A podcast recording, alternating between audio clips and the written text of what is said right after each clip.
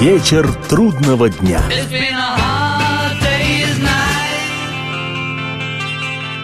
Приветствую всех, я Олег Челап, и в эфире программа «Вечер трудного дня», посвященная музыке и жизнедеятельности легендарного английского ансамбля «Битлз».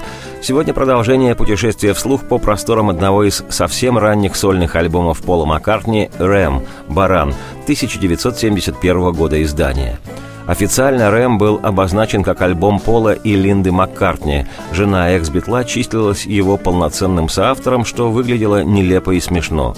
Начальные треки диска мы внимательно рассматривали раньше, сейчас движемся дальше. Четвертым номером на пластинке значится вещь «Dear Boy» – «Дорогой мальчик» или «Милый мальчик». Может, и не такая в ней яркая мелодия, но песня интересно сочиненная и сработанная, искусно аранжированная и сыгранная. При прослушивании рекомендую настоятельно обратить на партию фортепиано и еще на отменно исполненные партии бэк-вокала. Не безинтересно, что Джон Леннон был этой песней оскорблен, поскольку усмотрел в тексте выпады в свой адрес. Маккартни же вроде бы адресовал эту песню самому себе, вроде бы осознавая, как много потерял бы он, если бы не встретил на пути Линду Маккартни, будущую его жену. Еще по одной версии, Пол сочинил эту песню, имея в виду первого мужа Линды, который Ахламон не понял, чего лишился – Лично я склонен считать, что Леннон Джон не ошибался. И вообще, если проанализировать сольные творческие деяния и Леннона, и Маккартни, особенно их первого постбитловского периода, то закрадывается мысль, что в глубине души каждый из них откровенно досадовал, что они не сумели сохранить мощнейший, самый мощный в мире творческий песенный союз. Мне кажется, что никогда не осознавал ты, мой мальчик дорогой, чем ты на самом деле обладал. И думаю, ты никогда не понимал, мой мальчик дорогой, что было то тончайшей вещью. Мне кажется, ты никогда не понимал, мой мальчик дорогой, чем ты на самом деле обладал. И, полагаю, никогда не видел ты, мой мальчик дорогой, любовью было то. И пусть ты даже выглядишь таким суровым, мой мальчик дорогой, но этого ты не осознаешь и думаю, что это никогда не сознавал ты, дорогой мой мальчик. Едва я к ней зашел, когда опустошенным было мое сердце, любовь ее прошла насквозь и в чувство привела, и подняла меня. И я надеюсь, дорогой мой мальчик, ты не узнаешь никогда, как много упустил.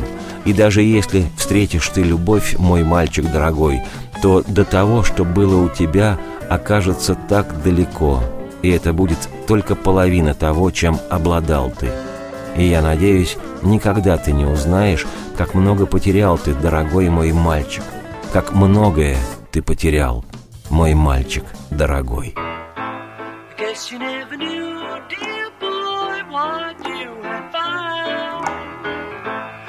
She never knew, dear boy, that she was just the cutest thing around. I guess she never knew what you had found, dear boy. I guess you never saw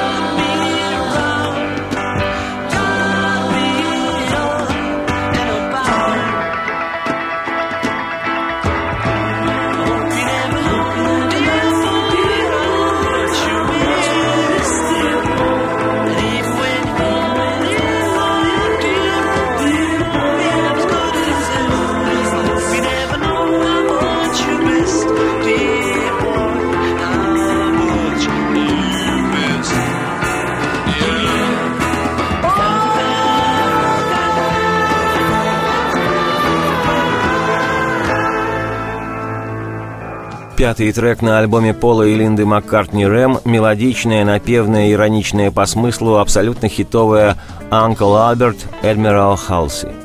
Назвать эту вещь песней не получится. Это настоящая маккартниевская в битловском ключе многочастная композиция, необычная по своей конструкции, поскольку составлена из трех совершенно разных самостоятельных фрагментов – Первая часть композиции «Анкл Альберт», «Дядя Альберт», посвящена покойному к тому времени родственнику Пола, действительно реально существовавшему дяде Альберту, который, как гласят летописи, напившись на семейных торжествах, любил забраться с ногами на стол и цитировать Библию. Причем Пол сочинил для вещи «Анкл Альберт» совершенно классический в отношении провинциального родственника текст – и искренний, и ироничный, подтрунивающий, вплоть до того, что «Извините, нам очень жаль, что мы не слышали вашего звонка, и мы, вы же знаете, всегда вам рады. Ах, впрочем, извините, на плите закипает чайник. Ну да, все, звоните, мы всегда на связи». Вторая часть композиции «Эрмирал Хаусы» в названии участвует имя собственное, тоже реально существовавшего персонажа, и персонажа в какой-то степени исторического. Это адмирал американский Уильям Хелси, который был героем Второй мировой войны, командующим Третьего флота США. Уж с какого недосыпу Пол вставил его имя в текст песни, знают только агрономы, следящие за дико, но дивно растущими травами на посевных площадях шотландской фермы Маккартни ну а связывает и оттеняет первую и вторую части этой композиции в духе детской английской считалки веселая скороговорка и бессмыслица про цыган и путешествия и голова в облаках, ноги в пыли. Если не знать, что Пол Маккартни часто непревзойденный мастер по части сочинения текстовой ахинеи, то про эту симпатичную чепуху вполне можно было бы сказать, что то некая поэтически абстрактная, но изысканная безделушка – в записи композиции принимали участие музыканты Нью-Йоркского филармонического оркестра. Композиция была выпущена «сорокопяткой», то был второй сольный сингл Пола после распада «Битлз» и имела мощнейший успех, достигнув первого места в чартах североамериканских Соединенных Штатов, Канады и Новой Зеландии. Было продано более миллиона копий – более того, вещь «Uncle Albert Admiral Halsey» стала обладателем премии Грэмми в номинации «Лучшая аранжировка, сопровождающая вокал». А премию Грэмми, должен я заметить, барахлу не присуждают. «Мы сожалеем, дядя Альберт, нам очень жаль, если мы боль вам причинили. Вы извините, дядя Альберт, но дома не осталось никого, и я готов расплакаться горючими слезами». «Извините, но не слышали мы ничего весь день, и очень жаль нам, дядя Альберт. Если же что-нибудь случится, то будьте уж уверены, мы позвоним». «Мы сожалеем, дядя Альберт, но за весь день мы ничегошеньки не сделали. И уж простите, дядя Альберт, но чайник закипает, и к нам вообще несложно дозвониться. Через воду руки, головы сквозь небо, под водой руки, в небе голова». Адмирал Халси уведомил меня, что должен у него причал свой быть, иначе он не сможет выйти в море. А я смотрел на это по-другому. Я выпил чашку чая, с маслом съел пирог, а масло то не таяло совсем, так что в пирог его я положил.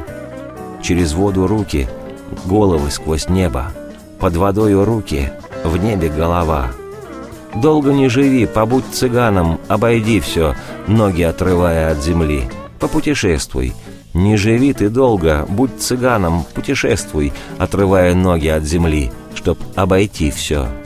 Через воду руки, головы сквозь небо. Под водою руки, в небе голова. We're so sorry,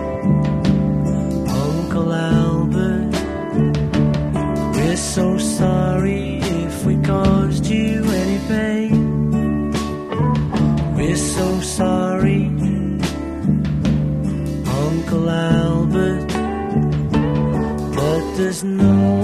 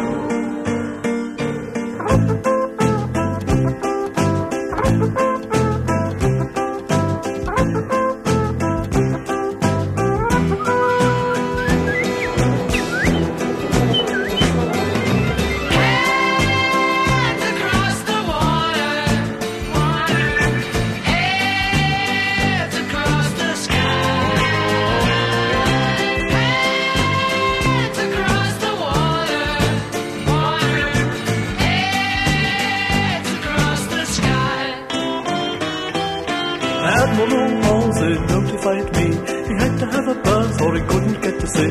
I had another look and I had a cup of tea and a. Butter pie?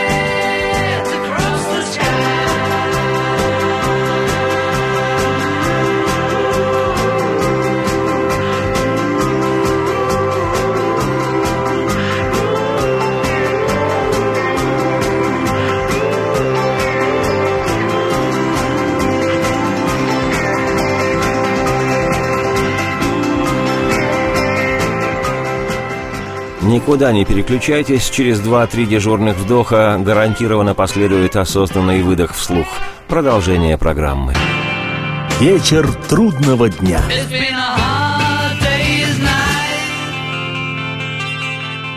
Еще раз приветствую всех, я Олег Челап. В эфире программа «Вечер трудного дня», посвященная музыке и жизнедеятельности легендарного английского ансамбля «Битлз». Сегодня продолжение путешествия вслух по второму постбитловскому альбому Пола Маккартни «Рэм. Баран» 1971 года рождения. Продолжает пластинку, выплывающая из предыдущей композиции, энергично-роковая, откровенно дубинная вещь «Smile Away». Можно вспомнить, как говорят в Одессе, и перевести это название как «И держи улыбочку», или вспомнить завещание барона Мюнхгаузена «Улыбайтесь». Но с учетом контекста этой туповатой, туговатой маккартниевской вещи, получается «Усмехнись». Герой песни – типичный такой красномордый ухарь, настоящая неотесанная деревенщина. Идет себе в весьма нарядно разухабистом состоянии по родному хутору, и все ему, как говорится, по барабану. Это состояние поддерживается и туповатым гитарным рифом песни, и пунктирным ритмом, и маккартниевской замечательной имитацией голоса Элвиса Пресли, и нарочито кондовым не без мужланских пряностей текстом. Я шел по улице на днях. Ну, и кого я встретил? Я встретил друга моего, и он сказал, «Чувак, я слышу запах твоих ног за километр, на расстоянии в милю». Так усмехнись, да, усмехнись. Ну, усмехнись, да-да, да, усмехнись же. И так еще двенадцать раз. Да, усмехнись. Я шел по улице на днях, и ах, кого я встретил. Я встретил друга моего, и он сказал, «Чувак, я слышу запах твоего амбре за километр, на расстоянии в милю». Так усмехнись, да, усмехнись, ну, усмехнись же, да, да, усмехнись. One, two, three, four.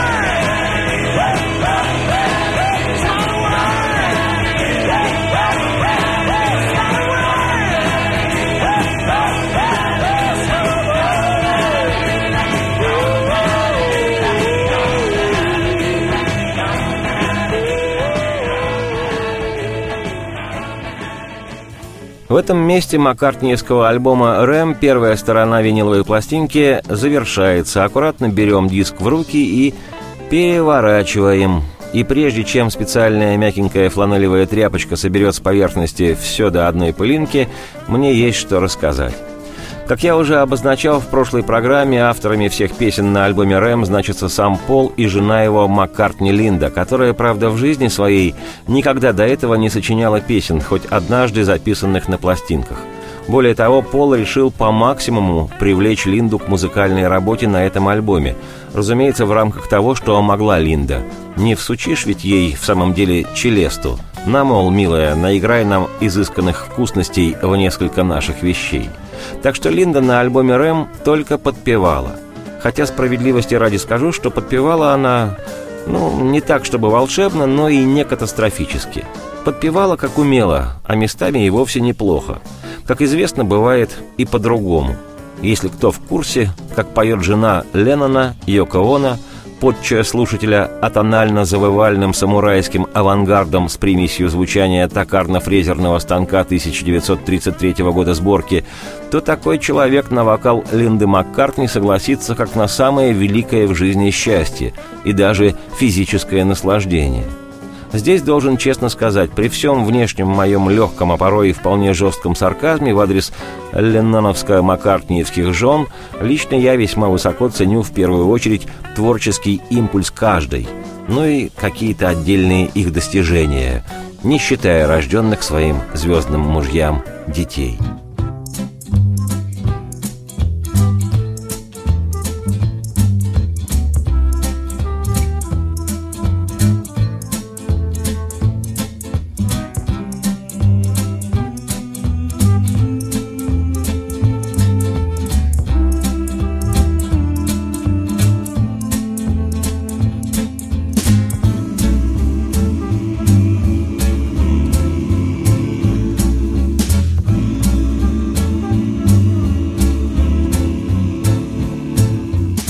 Что касается Линды Маккартни, то за все годы, проведенные рядом с Полом, как с музыкантом, не только с мужем, она, как музыкант, не только жена, всегда была послушна воле Пола и предельно точна в исполнении своих музыкантских обязанностей.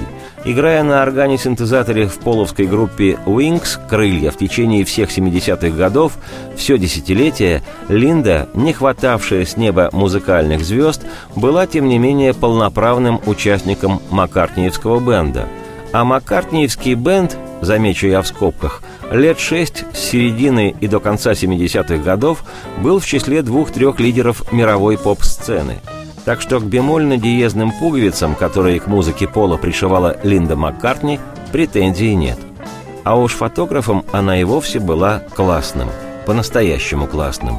И я еще об этом расскажу и даже покажу ее работы фото.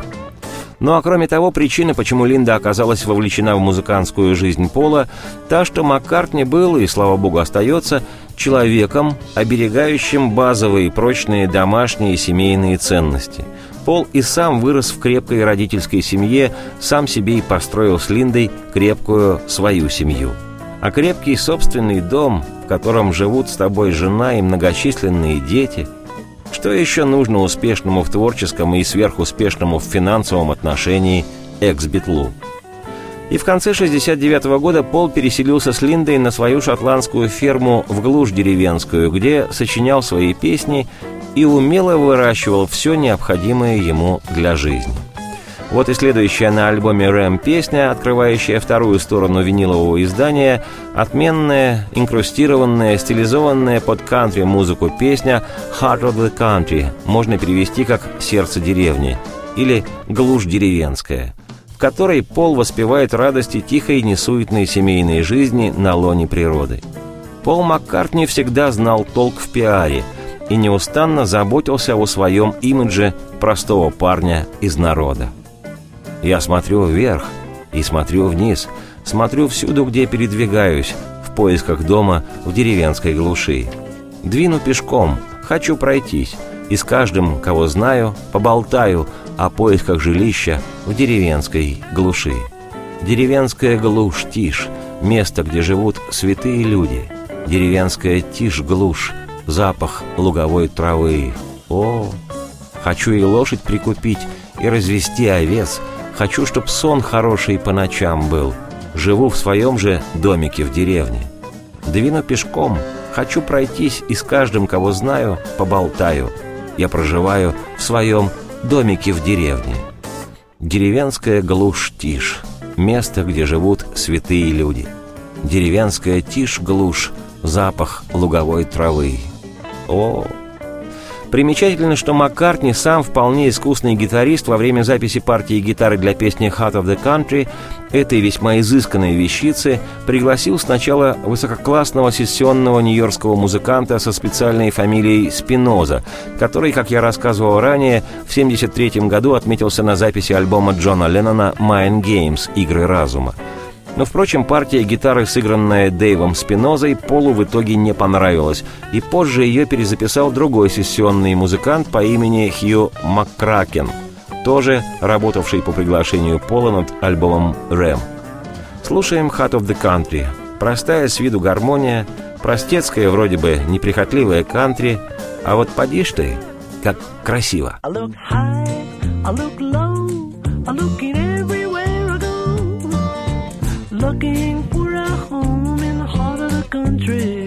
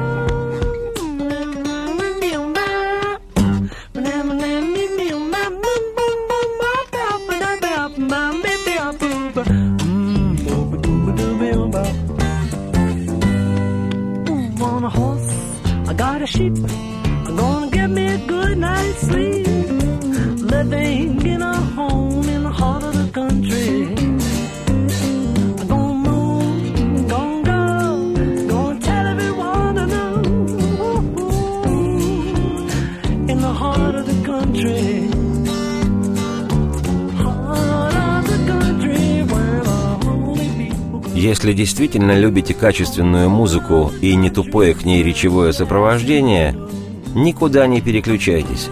Через 2-3 дежурных вдоха гарантированно последует продолжение программы. Вечер трудного дня.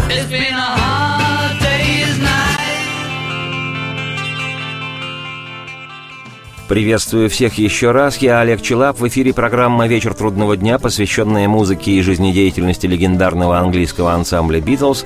Сегодня продолжение путешествия по изданному в 1971 году альбому Пола Маккартни «Рэм. Баран». После такого простого, но красивого и возвышенно-акустического начала второй стороны винилового издания альбома «Рэм», каким явилась вещица «Heart of the Country», продолжает пластинку безудержный маккартниевский рок-номер «Monkberry Moon Delight». Вещь эта в нашей стране имела, да и до сих пор для битломанов и битломанок любой конфигурации имеет едва ли не культовое значение – но уж нервно-паралитическое – это точно. Забойный этот номер ждали на альбоме «Рэм» и на всех школьно-студенческих танцах с нескрываемым ажиотажем. Думаю, из всех маккартниевских горлодеров сольного периода «Monkberry Moon Delight» самый точный и востребованный. Перевод названия этой вещи – штука непростая, как и попытка донести русскоязычный смысл текста – Много лет назад, когда пластинка «Рэм» сквозь заслонки и кордоны проскребалась в наши края, те, кто отличал английские буквы от монгольских очень твердых знаков, убежденно врали остальным, тем, кто в британской мове был, что называется, не в зуб ногой, что название «Мангберри Moon Delight» переводится как «лунные восторги Мангберри», где Мангберри – такое загородное местечко, в своем роде привет Пола Маккартни ленноновским «Strawberry Fields» – земляничным полянам. Вот так вокруг этой песни Маккартни складывались доморощенные легенды и мифы постбитловского толка. Как говорил сам Пол, его малолетние дети слово «молоко» – «милк» произносили как «монг» – «монах». Любили сосать ягодные леденцы, отсюда «мангберри». А «Moon Delight» – это некий волшебный напиток. И вообще название песни – это в своем роде фантастический коктейль.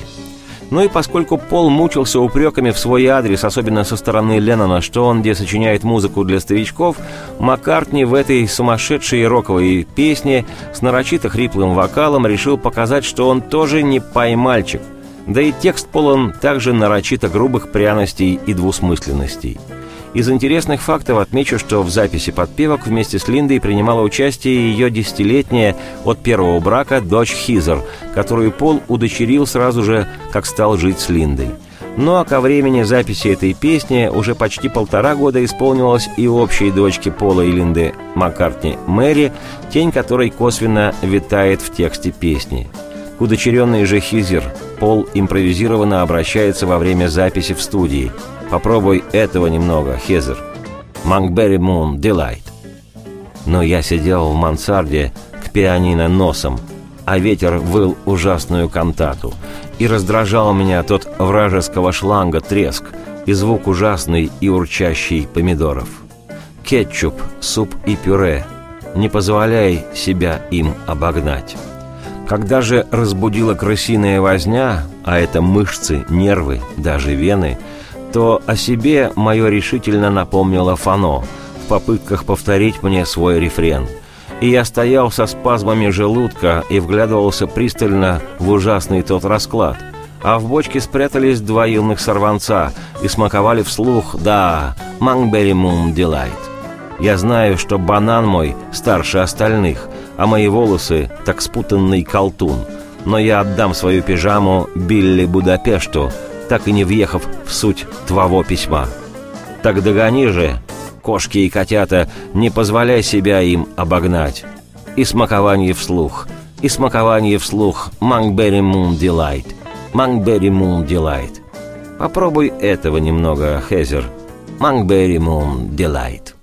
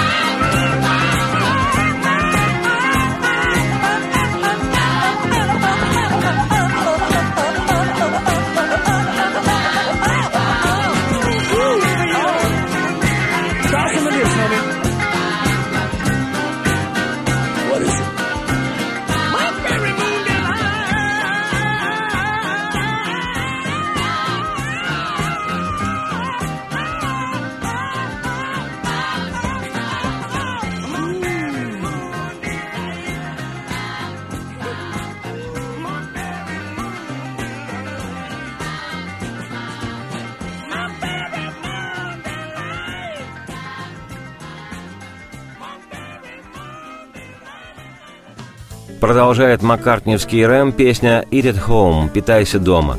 На мой взгляд, самая слабая вещь всего альбома.